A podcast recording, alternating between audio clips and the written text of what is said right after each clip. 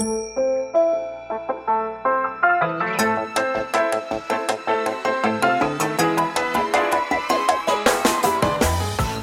lieve luisteraars, welkom bij de Stories of Inspiration podcast van What's Your Story. De podcast waarin ik jou laat horen dat er achter ieder gezicht een inspiratiebron schuilt. En waarin ik jou heel veel tips ga geven over hoe jij meer naar buiten kunt treden met jouw authentieke verhaal. Heel veel plezier met luisteren en na afloop ben ik onwijs benieuwd wat je ervan vond. Stuur me een berichtje via Instagram als je wil reageren, als je vragen hebt of als je jouw verhaal ook zou willen delen. Veel plezier met luisteren!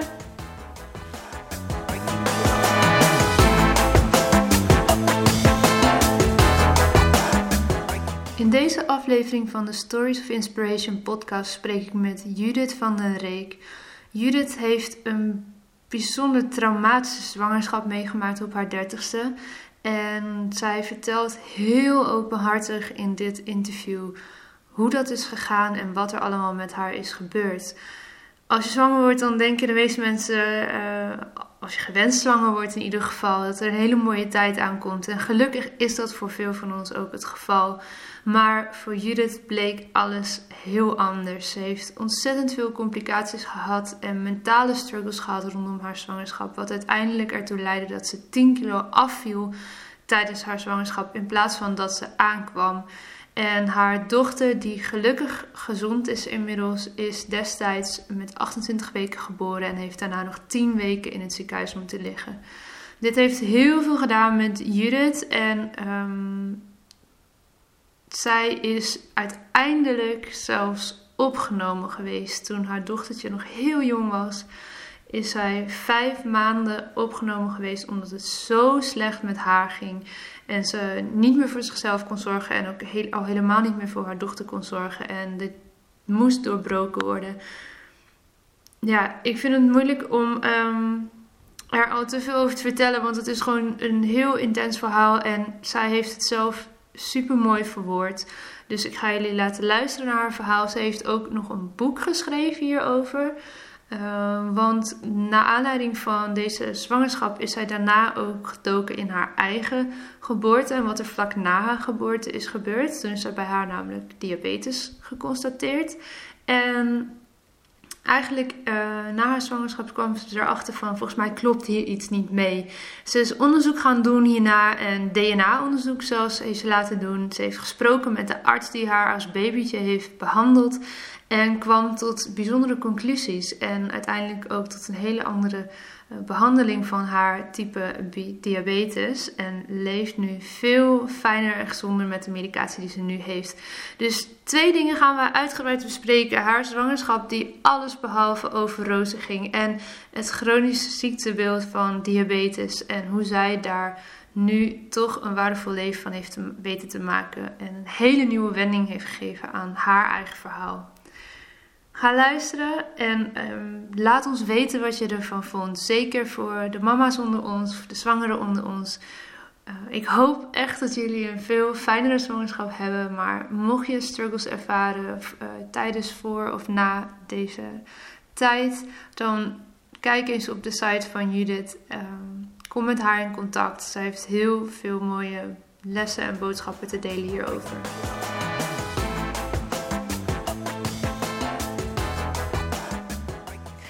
Judith, welkom bij de Stories of Inspiration podcast. Super leuk dat ik je vandaag mag interviewen. Ja, um, super leuk dat je me gevraagd hebt. Yes, wij hebben elkaar ontmoet via Instagram, denk ik. En jij was bij het event van Kim Munnekom, geloof ik ook. Ja, klopt inderdaad. Yes, en zo hebben wij uh, contact gekregen en eigenlijk uh, steeds meer contact. En er zijn al heel veel mooie dingen en mooie plannen uit ontstaan. Maar vandaag mag ik jou interviewen over jouw persoonlijke verhaal. Daar heeft Judith ook een boek over geschreven waar ze vast ook meer over gaat vertellen. Maar we beginnen natuurlijk met de openingsvraag van deze podcast. Judith, wie is jouw grootste inspiratiebron? Uh, ja, nou, daar heb ik wel even over na moeten denken. Maar uh, wat ik eigenlijk, uh, waar ik mezelf wel heel erg in kan vinden, is um, in de wijsheid van uh, Brené Brown. De ja. kracht van kwetsbaarheid. En um, daar geloof ik eigenlijk zelf ook heel erg sterk uh, in, zeg maar. Dat, hè, dat je, als je gewoon open en eerlijk bent en jezelf laat zien, uh, dat je daar uiteindelijk uh, het meeste mee bereikt, zeg maar. Dat, dat zit ook wel de kern van, van schaamte en van angst. Ja. Um, maar ik denk dat je uiteindelijk door jezelf kwetsbaar op te stellen, dat je daardoor ook echt verbinding kunt maken met andere mensen. En in mijn geval is dat dan met mijn, mijn publiek of mijn lezers of uh, de uh, mensen die ik coach. Ja, mooi. En hoe, dat ga ik gelijk even doorvragen, want hoe doe je dat dan? Verbinding maken en die kwetsbaarheid tonen? Um, ja, ik doe dat door gewoon, um, nou ja, zeg maar ook hè, in mijn boek ook niets te verhullen ik ben uh, gewoon heel openhartig over wat mij is uh, overkomen. Ja. En ook uh, ja, de minder leuke dingen en de worstelingen die ik daarin heb gehad, ja. die, ja, die, die, daar vertel ik over. En ehm, ik denk dat dat ook voor herkenning bij anderen zorgt. En ik maak het dan ook niet mooier dan het is. Nee, mooi. hey, um, daar hebben we gelijk al een mooie opening naar wat jou dan is overkomen. Um, kun je daar meer over vertellen wat dat is geweest voor jou? Ja, uh, nou, ik heb uh, diabetes. Mm -hmm. En um, uh, ja, meer dan tien jaar geleden, toen um, was ik in, ja, zwanger van mijn dochter. Ja. En um, in die zwangerschap, nou, eigenlijk al twee dagen nadat ik ontdekte dat ik zwanger was, begon ik met overgeven. En omdat ik dus diabetes heb, raakte daardoor mijn uh, bloedglucosewaarde helemaal ontregeld. En werd ik dus ook met spoed opgenomen in het ziekenhuis, omdat ik helemaal uitgedroogd was. En uh, nou, in eerste instantie, uh, ja, na een paar dagen was ik weer opgelapt. en mm. leek het uh, weer beter te gaan. Maar dat kwam op een gegeven moment kwam dat steeds vaker voor. En uiteindelijk heb ik eigenlijk mijn hele zwangerschap bijna alleen maar overgegeven. En ja, was, ik, was echt geen mogelijkheid om mij op een normale manier ja, te voeden, zeg maar. Wow, heb je toen ook echt zondevoeding of zo gekregen? Ja, ja, dat heb ik ook uh, gehad. Want ja, op een gegeven moment, ik, ik was 10 kilo afgevallen. En, ja, terwijl je zwanger was. Precies, ja. En de arts ja, maakte zich toch wel uh, ernstige zorgen. Ja. En toen, ja, toen ben ik inderdaad aan de zondevoeding gegaan. Ja. En ik spoot daarvoor insuline. Maar omdat je met zondevoeding een uh, continue toevoer van, hè, van, van, ja, van eten, van voeding hebt, mm-hmm. moest er ook een continue toevoer van insuline tegenover staan. Dus toen heb ik ook een insulinepomp gekregen. En uh, ja, dat, dat was eigenlijk op dat moment de enige manier waarop ze dachten dat ze mij nog konden voeden. Maar voor ja. mijzelf, ik vond dat echt verschrikkelijk. Ja. Want ik voelde me aan alle kanten vastgeketend. En ja, uh, ja die zonde achter in de keel, dat irriteerde zo dat ik, dat kon, ja, dat ik daar ook alweer heel veel braakneigingen van kreeg. En eigenlijk hield, hield dat het, het, het, het overgeven, de spugen hield het uiteindelijk ook niet tegen. Uh, dus daar bleef ik eigenlijk ja, gewoon mee doorgaan. En hoe, hoe is dat dan verder gegaan? Want uh, uiteindelijk heb je wel uh, je dochter gekregen, maar het klinkt alsof het hiermee de kous nog niet echt af was. Nee, nee, nee. Op een gegeven moment toen uh, ja, heb ik eigenlijk zoveel weer gespuugd dat ik uiteindelijk die, die zonde er vanzelf ook weer uitspuugde, zeg maar. Ja. En toen heb ik echt kosten wat kost gezegd, ik wil niet meer zo'n nieuwe zonde. Ik, ik, uh, ik was sowieso, ja, ik, ik stond echt op de overlevingsstand. En uh, ik wilde eigenlijk de hele zwangerschap niet meer. Ik vond het echt uh, één groot uh, drama. En ik wilde, het enige wat ik wilde was eigenlijk gewoon klaar zijn met zwanger zijn. Ja. Um, en toen hebben ze nog geprobeerd om mij een dieet te geven van die Nutri-drinkpakjes met alleen vloeibare voedsel. Ja, dat ging een week of twee goed. En daarna ging dat ook weer mis. En uh, de, ja, de, de, laatste oplossing die ze hadden bedacht was mij een, uh, ja, ze noemen dat een parentale lijn in mijn halsslagader te geven om me via die weg te voeden. Dat zou echt een operatie zijn. En de avond voordat ja, die operatie zou plaatsvinden, heeft mijn dochterbente zich uit zichzelf spontaan aangekondigd. En ik was op dat moment 28 weken zwanger. Oeh, en, um, Ja, en ja, wat mij, zeg maar, mijn beeld is dat altijd een samenwerking geweest van Bente en mijzelf. Hè. Zij had mij van binnen helemaal opgegeten. Daar was niets meer voor haar te halen. En uh, ja, voor mij moest mijn lichaam afstoten wat mij zo ziek maakte. Ja. Dus um, ik denk dat het gewoon een samenwerking van ons is geweest. En dat zij uh, ja, op dat moment inderdaad geboren is. Wat mooi dat je het echt een samenwerking noemt. En dat, dat is eigenlijk heel liefdevol. Terwijl je op dat moment waarschijnlijk zo ellendig voelde. Ja, ja. Ja, dat, uh, ja dat, dat was absoluut zo. Ik voelde me echt uh, dood ellendig. En ik, ik, ja, op het, de, laatste dagen, misschien wel weken voordat ik bevallen was, lag ik ook echt alleen maar hele dagen in het ziekenhuis om ja. naar het plafond te staren. En had ik echt letterlijk oogkleppen voor. Ik wilde verder helemaal niemand zien mijn uh, moeder en mijn uh, vader van Bente, mijn, uh, mijn ex-man inmiddels, die kwamen wel bij me langs. Maar ik praatte niet meer met Er was gewoon echt geen contact meer met mij te maken. Ik was echt volledig op de overlevingsstand en ik wilde het gewoon niet meer. Maar hoe heb je dan toch die, die, die liefde, zeg maar, die positieve ehm, ja, blik op je dochter. Waar, waar, hoe, heb je dat, hoe heb je dat gedaan? Want ik kan, je zegt ja, ik wilde het niet meer, ik wilde die zwangerschap niet meer. Maar dat betekende dus niet, ik wil gewoon het hele kind niet. Nee, ja, dat, dat, op dat moment uh, was het wel gewoon van, ik, ik, ja, ik wilde die zwangerschap niet meer. Dat was echt het belangrijkste inderdaad. Ja. En achter zeiden ook, ja, maar die, hè, we kunnen dat nu niet afbreken of we kunnen het Nee, want daarvoor was je te lang zwanger. Ja. ja, en op dat moment dacht ik wel van, ja, dat maakt me ook helemaal niet uit hoe, ze, hè, hoe hij of zij, ik wist nog niet toen of het een jongetje of een meisje zou zijn, hoe hij of zij eruit komt. Ik wilde gewoon niet meer zwanger zijn. Ja. Maar op het moment dat, uh, dat ze geboren was en ik zag haar in de couveuse liggen en ik zag hoe klein ze was en ja, dat wel in principe alles erop en eraan zat, maar dat haar hele uh, huid gewoon ook bijna doorzichtig was en, en rood en met, met alle donshaartjes er nog op.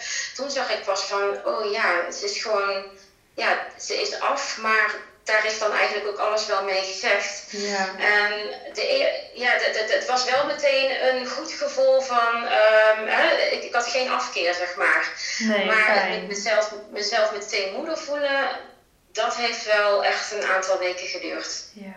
Hoe is dat gegaan daarna? Want zij is in de couveuse gekomen en jij was ook natuurlijk nog ehm, heel erg aan het herstellen, lijkt me. Ja, de eerste twee weken lag ik eh, zelf inderdaad ook nog in het ziekenhuis. En uh, Bente lag dan op de afdeling neonatologie in het uh, Radboud ziekenhuis in Nijmegen. En uh, daar mochten wij 24 uur per dag mochten we aan haar couveuse zitten. Maar je moet je voorstellen, er liggen daar 20 tot 24 baby's zeg maar, in de couveuse te vechten voor hun leven. En op elke meter staat een couveuse. En het enige wat je hebt is een, een, een, ja, een, tuinstoel. En je kunt een gordijn eromheen doen. En dan mag je een half uurtje met haar buidelen, zoals ze dat dan noemen. Dus dat je uh, van blote huid op blote huid haar even vast mag, mag houden. En ondertussen zijn er allerlei toeters en bellen aan. Dus het, het ziet er allemaal heel erg spannend en ingewikkeld uit. En um, uh, nou ja, sowieso is ze de eerste vijf dagen moest ze in de couveuse blijven omdat ze aan de beademing uh, lag. Dus mm was de zesde dag heb ik haar voor het eerst even mogen vasthouden. En wat we dan wel uh, deden, was haar proberen ja, een beetje te helpen bij de verzorging. Dus dan mochten we echt mini-mini luiertjes uh, omdoen en haar temperatuur opmeten. En ze lag in de couveuse in een soort van ja, klein bedje, zeg maar, waarin ze ook echt in een soort van feutushouding gelegd kon worden. Omdat ja, die warmte en dat gevoel van hè, in de baarmoeder na konden bootsen. En dat we dan ook met onze handen haar hoofd en haar voetjes vast konden houden om ook ja, die geborgenheid uh, te bieden. Ja. En uh, dat, was, uh, dat was heel mooi om te kunnen doen. Maar de eerste dagen had ik ook wel. ja, de eerste dagen ging dat wel, want toen was haar vader ook en dan konden we samen gaan. Maar op het moment dat hij weer ging werken, voelde voor mij die drempel om naar haar toe te gaan echt als enorm hoog. Um, want ja, ik, ik, toen kwam ook wel het, beetje, ja, de, de, schuldgevoelens zeg maar bij mij. Van ja, jeetje, wat heb ik nou eigenlijk gewild? En uh, ik zie ja, hoe ze er nu bij ligt. Ja. En uh, dan zeiden de uh, verpleegkundige of zo, die zeiden ja, je moet gewoon tegen haar praten. Maar ik dacht alleen maar, ja, maar ik heb geen idee wat ik dan tegen haar moet zeggen. Wat moet ik nou zeggen? Dus dat heeft wel. Wat heb je gezegd? Weet je dat nog? Um, ja, uiteindelijk heb ik, uh, heb ik wel gewoon dingen gezegd als van nou, hè, dat ik super trots op haar was en uh, dat, ik, uh, dat ze het heel goed deed en dat ze gewoon nu nog een tijdje in het ziekenhuis moest blijven. Maar dat ze uiteindelijk gewoon groot genoeg zou zijn en sterk genoeg zou zijn om, om weer met ons mee naar huis te mogen. Ja, hoe lang heeft dat geduurd uiteindelijk voordat ze mee mocht? tien weken. Jeetje, dat is echt wel lang hoor. Ja, ja. ja. ja. en ook wel, ja, op een gegeven moment, hè, dan, dan ja, ik, ik, ik, ja, het groeide echt inderdaad het moeilijke gevoel, waardoor ik het op een gegeven moment ook heel moeilijk vond om daar haar in het ziekenhuis achter te laten. ja. En dan thuis te komen met een lege box. En ja, om je dan ook daar uh, moedig te voelen, was, mhm. was gewoon, ja, dat, het was gewoon een hele aparte wereld en een hele aparte beleving. En um, op het moment dat duidelijk was dat ze na tien weken mee naar huis mocht, uh, toen sloeg bij mij eigenlijk de, de twijfel toe en de angst en de spanning van kan ik het eigenlijk wel moeder zijn, zeg maar. Hè? We, je leunde natuurlijk ook heel erg op die verpleegkundige die ja. uh, ook 24 uur per dag voor haar zorgde. En um, ja, toen dacht ik, ja, nu moet ik het zelf gaan doen. Maar ik, ik had er geen idee hoe. Of uh, ik, ja, ik, ik begon echt aan mezelf te twijfelen van kan ik dat wel? Ja. Hoe is dat dan um, gegaan? Heb je, heb je daar alsnog dan ook thuis bijvoorbeeld hulp bij gehad? Of hoe heb je dat uiteindelijk? Want Bente is nu uh, gezond en opgegroeid ondertussen, toch? Ja, dus het ja, is, het is wel goed gegaan thuis. Hoe, hoe is dat gegaan? Ja, ja, ja. Uh, nou, vanuit de aanvullende zorgverzekering hadden wij nog uh, recht op, uh, ik meen iets van 12 uur kraamzorg, na couveuse nazorg. En uh, nou, Bente kwam op een zaterdag, uh, mochten we haar ophalen in het ziekenhuis. En toen is middags nog iemand van de kraamzorg uh, gekomen. En die benadrukte eigenlijk nog even weer van hoe belangrijk het was dat ze wel haar flesjes leeg zou drinken. Mm-hmm. Maar ja, dat ging natuurlijk de eerste dagen niet heel, in de eerste dag niet heel erg soepel. Dus daar maakte ik me dan weer zorgen over. Yeah. En ik ging iedere keer boven de wieg van, als ik er hoorde van, wat, wat is dat? Maar als ik er niet hoorde van, oh kijk, ademt ze nog wel? En uh, dus ik, ja, het leverde zoveel spanning eigenlijk bij mij op dat uh, de volgende ochtend ik opstond en van alle spanning of zo, ik weet niet hoe precies, maar toen ben ik flauw gevallen. En uh, als reactie op dat flauwvallen ben ik weer begonnen met overgeven. En kwamen eigenlijk ja, al die, die, die, die, die, die misselijkheidsklachten kwamen terug. En raakte mijn bloedsuikers weer opnieuw ontregeld. En ja, diezelfde dag uh, belandde ik weer uh, in het ziekenhuis. En was dat dan voor jou ook een soort van um, inzicht misschien toen of later van dat het dus iets ook mentaal was en niet alleen fysiek? Ja, ja klopt. Want ja. ik kan me voorstellen ja, dat, dat overgeven zwangerschap, ja weet je, de, de hormonen, fysieke klachten, dat je dat dan nog denkt, oh het komt daardoor. Ja, ja. Wat voor een deel waarschijnlijk ook is geweest, maar dit is dan toch wel ook een heel ander signaal wat je krijgt ineens. Ja, het was eigenlijk wel een uh, ja, psycho, uh, psychogeen braken noemden ze het dan inderdaad. Uh, dat het echt ook met die angst en spanning ja. te maken had, Ja. waardoor ik zo misselijk werd. En dan was ik eigenlijk ook bang om dan juist te gaan overgeven, want ik voelde die misselijkheid al op het moment dat ik al wakker werd, begon Ja. ik dat al te voelen. Dus je zat echt in zo'n cirkel eigenlijk. Ja, ja, dat was echt gewoon een self-fulfilling prophecy. Gewoon alleen al puur door bang te zijn dat het zou gaan gebeuren, gebeurde Ja. het ook. Hoe heb je dat weten Ja. doorbreken? Eh, dat heeft heel, eh, heel lang gekost. Eh, uiteindelijk was ik 2,5 jaar verder en ehm, ja, luk- was dat nog niet gelukt. ik eh, was nog steeds met, met grote regelmaat, lag ik echt thuis eh, eh, een aantal dagen gewoon echt op bed en dan om de 10 minuten boven een emmer hangen. En gewoon echt ja, niks binnen kunnen houden, zelfs het miniemste slokje water kwam er weer uit. En eh, ik heb meerdere therapieën daarvoor toen eh, uitgeprobeerd. Ja. Maar eigenlijk ook dat, iedere keer als ik dan daar naartoe moest, had ik alweer zoveel spanning van tevoren. En dan, ja, daar ging het ook alweer Ja. Dus op een gegeven moment, eh, toen zag ik echt geen, eh, geen uitweg eh, meer eigenlijk. En toen was ik, op een gegeven moment was ik met, met vader van Bente, was ik, ehm, ja, zat ik bij een psychiater. En moest ik een vragenlijst invullen.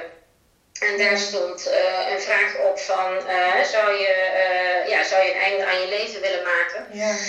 Um, ik wist dat daar het antwoord op was van, nee, ik zou dat nooit zelf doen. Maar als ik morgen niet meer wakker zou worden, dan, ja, dan zou dat oké okay zijn. Zeg maar. Oh, ik krijg echt een beetje kippenvel daarvan. Dat, ja, dan zit je echt wel heel erg diep in de put. Dat, je zo, dat, dat, dat het oké is om niet meer wakker te worden. Ja, dat was, uh, dat was echt wel het, uh, het diepste zwarte ja. gat inderdaad. En, en toen, ik, ik neem aan dat er dan alle alarmbellen afgaan ook bij zo'n psychiater. Of hoe, hoe gaat dat dan? Uh, ja, er was al in een eerder stadium wel sprake geweest van een uh, opname. En mm. in eerste instantie wilde ik dat niet, maar op dat moment dacht ik: dit is gewoon mijn enige uh, kans, zeg maar. Ja. Juist wel, mijn laatste strohalm om nog iets te kunnen veranderen. Want de situatie waar ik in zat, ik wist dat die mij niet verder zou gaan helpen. En ik, ik werd ook heel goed verzorgd door mijn moeder, die bijna fulltime bij ons in huis woonde.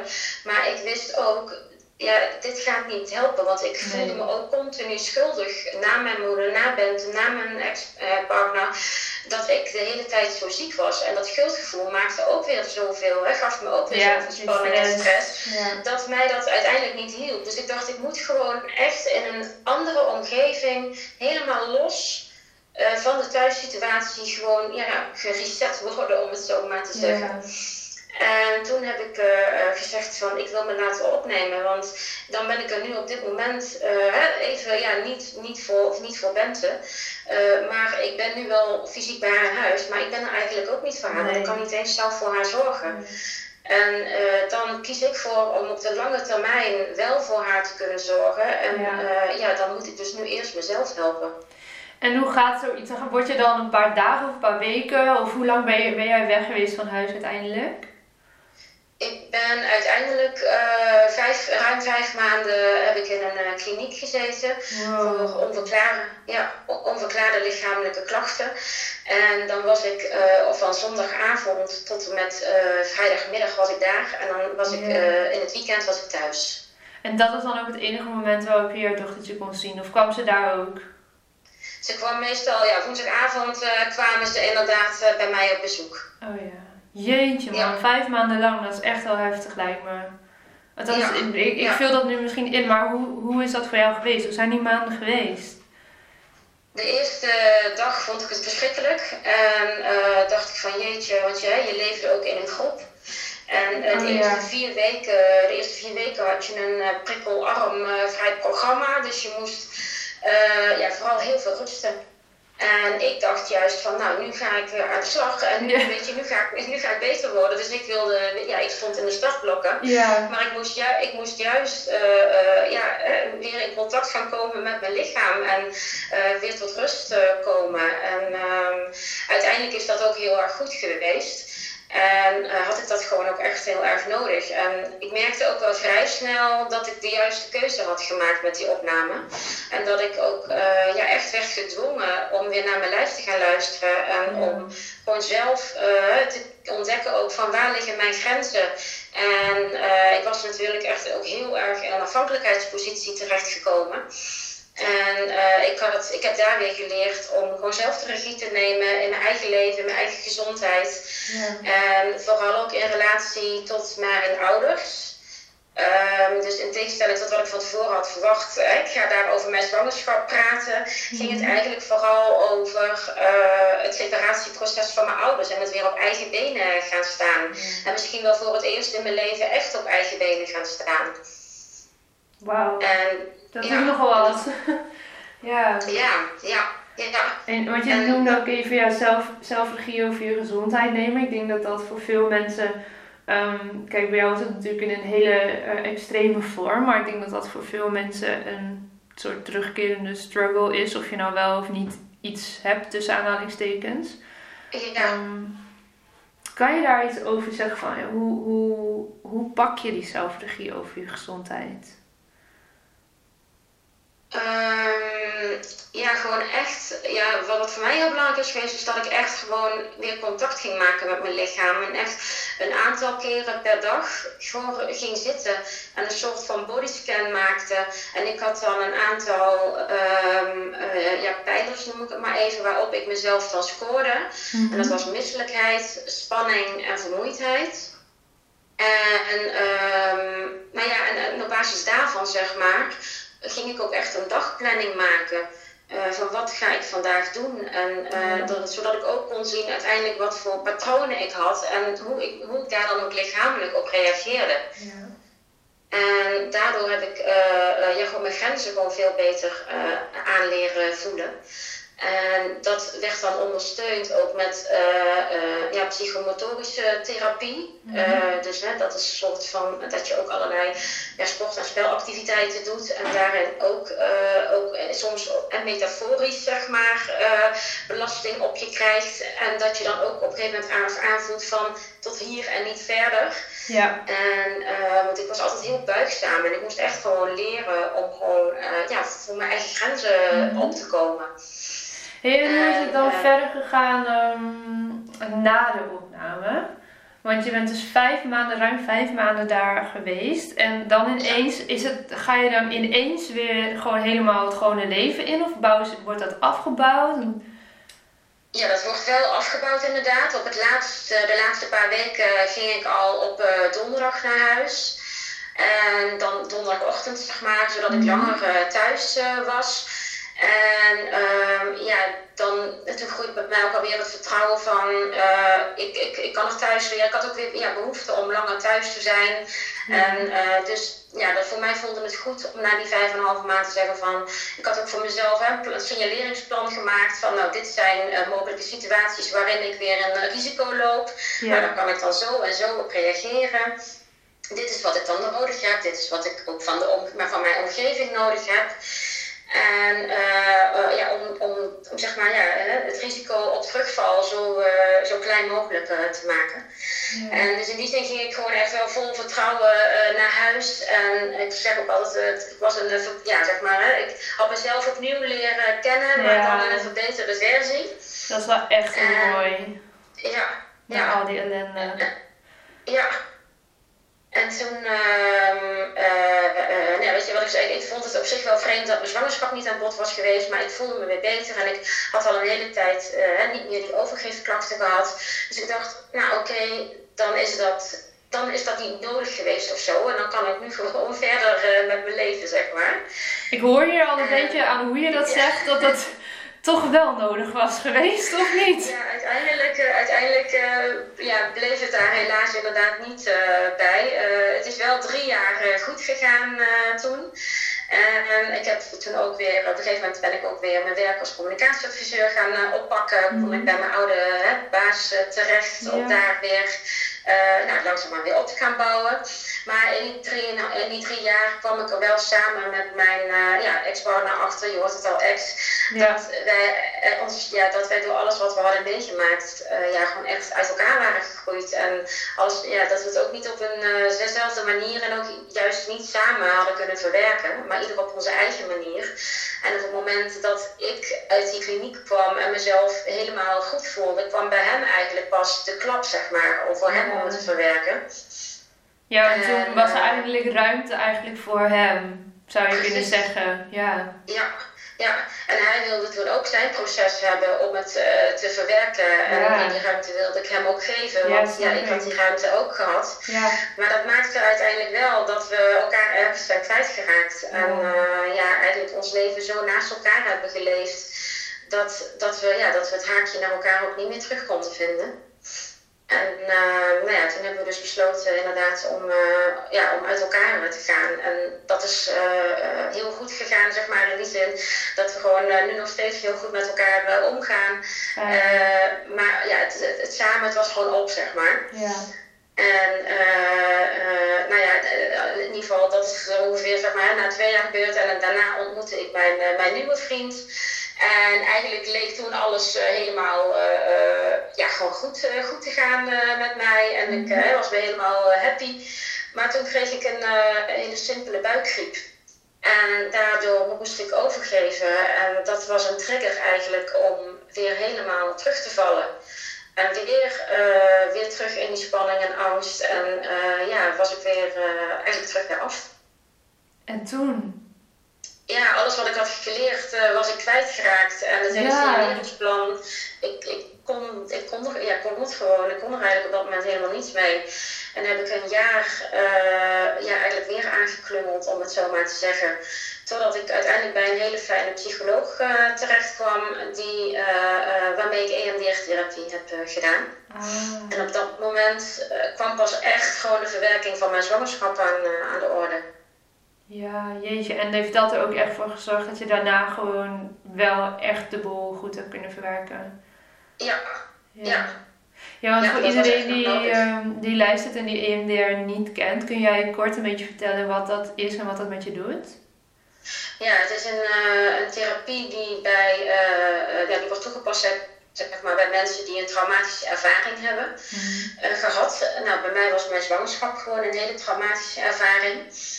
En er zijn verschillende manieren waarop ze dat kunnen doen. Bij mij werd het met een lamp gedaan, een, een liggende lamp met aan weerszijden twee groene stipjes zeg maar, die om de beurt ja, aangaan.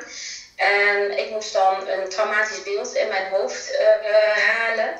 En dan moet je je hoofd stilhouden en je ogen volgen eigenlijk die lamp. Ja. En uh, nou, je hebt een startbeeld en als, ja, eigenlijk automatisch daarop kwamen bij mij allerlei beelden naar boven over mijn zwangerschap. Over uh, ook uh, toen Bente al wel was geboren, maar vooral ook een beeld van mijzelf staand bij een, bij een paaltje, een stoeppaaltje bij het Radboud ziekenhuis voor. Waar ik met een blauwe emmer sta over te geven, te wachten totdat ik weer naar de spoedeisende hulp kan. Omdat ja, mijn ex-partner zeg maar op dat moment de auto aan het parkeren was. En dat beeld was bij, er zat bij mij zoveel lading en spanning op. Um, en, en ja, zeg maar, door dan met je ogen die lamp te blijven volgen, wordt gewoon die, die emotie en spanning wordt getemperd. Ik weet niet precies, het is iets in je hersenen hoe, dan, hoe dat werkt. Um, en ja, dat, dat, dat, dat dooft dan langzaam uit, die emotie die daarop zit. Ja, het is heel bijzonder. Maar wel echt mooi dat dat op die manier zo uh, ja, een soort van hergeprogrammeerd kan worden. Ja, precies. Ja. ja. hey, en um, je bent na die tijd, vertelde je in het gesprek wat wij even hadden uh, voordat we deze, uh, dit interview hebben met elkaar, vertelde je dat je ook um, vervolgens nog in jouw eigen verhaal bent gedoken van jouw geboorte en waar de diabetes nu eigenlijk is ontstaan. Ja we gaan geen ingewikkeld bruggetje maken, maar ik wil het heel graag nog even daar met je over hebben. Want dat is best wel relevant ook voor dit wat je nu allemaal hebt verteld. Um, wat ben jij op een gegeven moment gaan doen? Waar ben je ingedoken? Uh, ja, door die EMDR-therapie ging ik ook uh, meer nadenken over mijn eigen geboorte. Omdat ik na mijn geboorte ook in een couveuse heb gelegen. En omdat ik na mijn geboorte, uh, ik wist dat ik na mijn geboorte drie maanden diabetes had gehad. En dat ik ook met insuline was behandeld. En dat dat daarna over was gegaan en ik daar eigenlijk nooit meer op gecontroleerd was. Totdat ik op mijn 22e eh, een ketoacidose, dat is dat bloedsuiker zo hoog is, zeg maar. Dat ik toen ook in het ziekenhuis ben beland mhm. en dat ik de diagnose type 1 diabetes kreeg. Maar ik was vanaf dat moment gewoon altijd goed ingesteld geweest tot aan mijn zwangerschap. Maar ik had wel al na vijf jaar complicaties aan mijn ogen. En ik heb dat altijd vreemd gevonden. En uh, nou ja, dat onderbuikgevoel werd door die EMDR-therapie eigenlijk aangewakkerd. En toen dacht ik, ik ga dit uh, onderzoeken, want volgens mij klopt mijn diabetesverhaal niet. En toen ben ik begonnen met het zoeken uh, naar een van de twee artsen die na mijn geboorte mij behandeld heeft. Mijn moeder had nog een naam van haar, die ben ik gaan googelen. Toen kwam ik uit bij een professor in de neonatologie in het UMC Utrecht.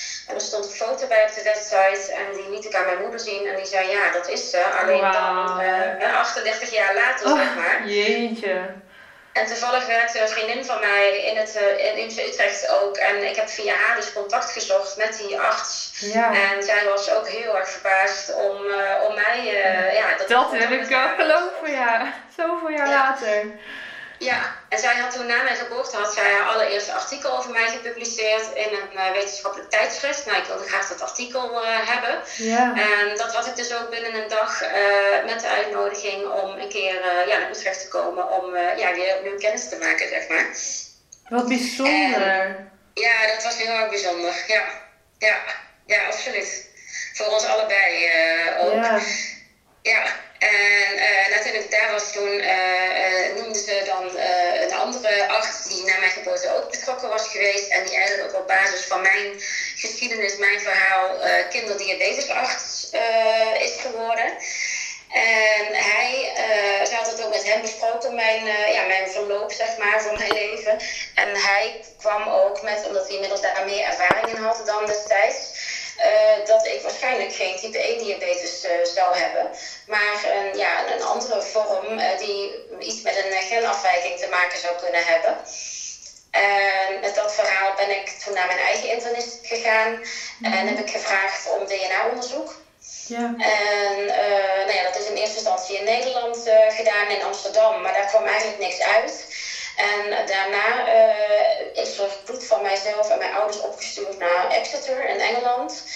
Daar is de grootste DNA-databank ja, op diabetesgebied. Ja. En exact eigenlijk een jaar, of de dag af een jaar nadat ik met dokter De Vries dan van na mijn geboorte ja, kon, dat ik haar ontmoet had, uh, kreeg ik de uitslag dat ik inderdaad een hele zeldzame genafwijking heb. En als gevolg daarvan neonatale diabetes.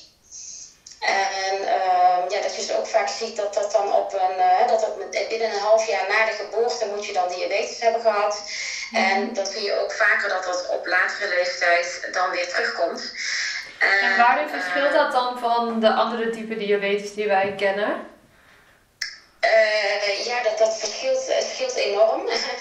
Um, omdat eigenlijk die type die ik heb mogelijk beter met uh, orale medicatie en met pillen te behandelen zou zijn dan met insulinespuiten. Ah.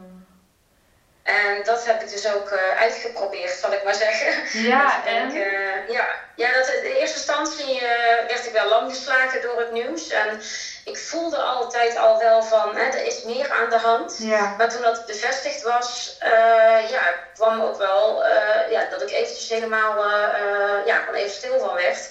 En dat ik dacht ook, hè, dat was dan de eerste misschien ook wel logische gedachte van wat als. Ja. dit, ja. Hè, wat als ik dit eerder had geweten. Ja.